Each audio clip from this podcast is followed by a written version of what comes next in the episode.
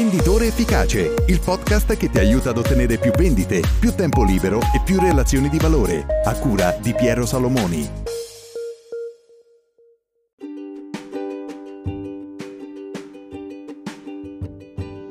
Ciao, buongiorno. Allora, oggi per le frasi di valore ho messo qui in sovraimpressione per te una frase di Agatha Christie che come leggi dice che un indizio è un indizio due indizi sono una coincidenza, ma tre indizi fanno una prova. Ma cosa c'entra Agatha Christie con la vendita? Allora, secondo me c'entra molto, nel senso che questa frase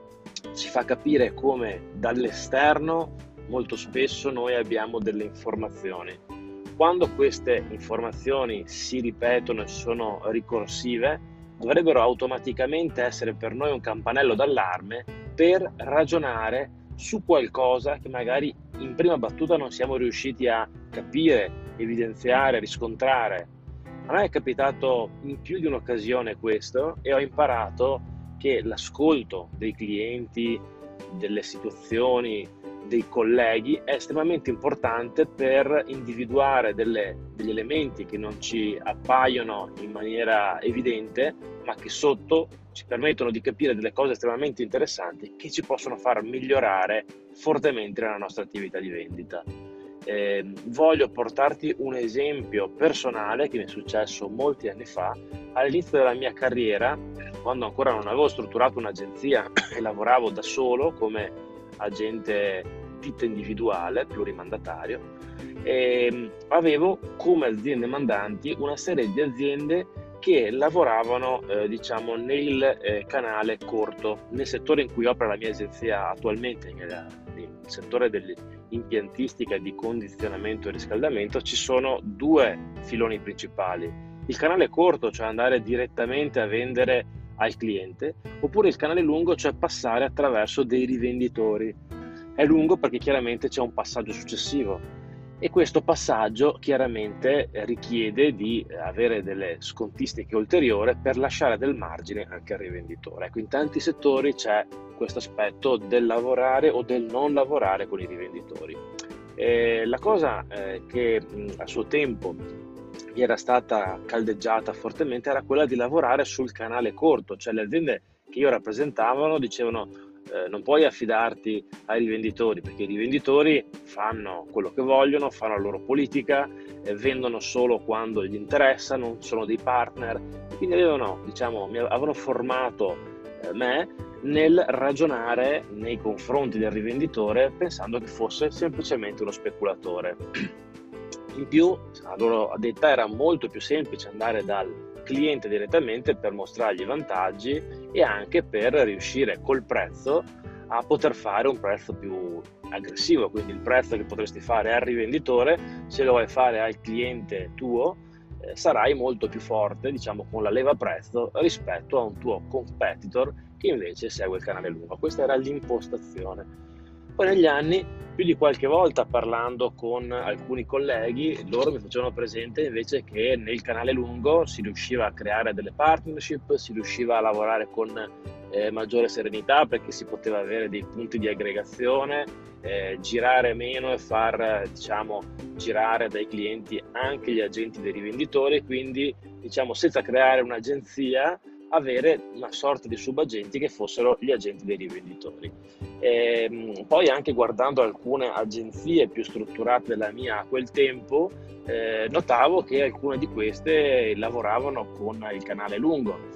e, e quindi avevo tutta una serie di eh, diciamo, input dall'esterno, ma non volevo ascoltarli perché diciamo, la formazione che avevo avuto dalla mia azienda mi aveva portato a ragionare in questa maniera. Io non ascoltavo dall'esterno quelli che erano i segnali del mercato, i segnali dei colleghi, i segnali dei competitor, i segnali dei clienti, finché poi eh, acquisendo un mandato di un'azienda che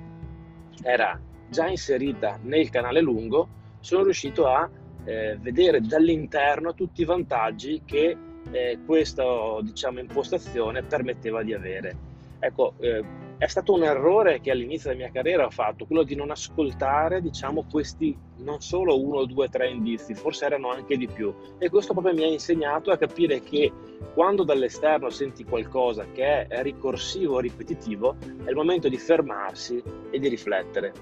Eh, quando è che noi non ascoltiamo questi indizi esternamente? Non ascoltiamo questi indizi, ad esempio, quando abbiamo paura di eh, capire che abbiamo sbagliato. A nessuno di noi piace pensare sì, è un anno, due anni, dieci anni, vent'anni, una vita che sbaglio. E quindi il nostro cervello per proteggerci dal fallimento, dalla sensazione di fallimento, ci, come dire, anestetizza, ci fa pensare che vada tutto bene. Invece dobbiamo ricordarci che in qualunque momento, anche se sono vent'anni che stiamo lavorando in maniera sbagliata, se da oggi iniziamo a cambiare, possiamo per i prossimi vent'anni lavorare in maniera migliore, più serena, guadagnando di più e avendo anche maggiore soddisfazione.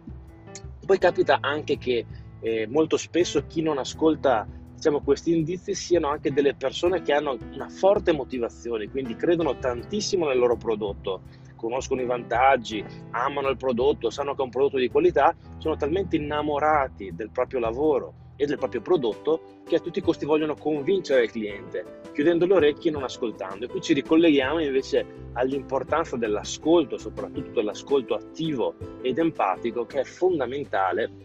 per capire le reali esigenze del cliente. Dobbiamo ricordarci che se anche a nostro avviso un prodotto è perfetto, se poi il cliente non lo vede così perfetto, in realtà è il mercato che ci fa capire se un prodotto è no o no eh, appetibile, interessante per il mercato. Quindi noi dobbiamo, anche se siamo innamorati del nostro prodotto, ascoltare sempre i segnali che ci danno i nostri clienti per raccoglierli e fare tesoro di questi segnali per impostare le nostre strategie commerciali e di consulenza in funzione delle loro reali esigenze. Quindi oggi ti invito magari quando sei tranquillo col telefono spento, a riflettere se negli ultimi mesi, se negli ultime settimane hai ricevuto dei segnali di questo tipo da clienti, da colleghi,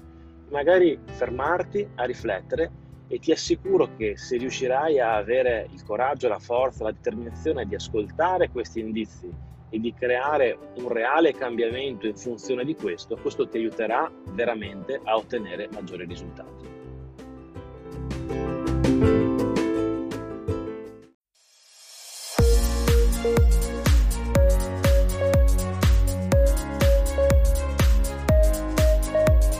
Venditore Efficace, il podcast che ti aiuta ad ottenere più vendite, più tempo libero e più relazioni di valore, a cura di Piero Salomoni.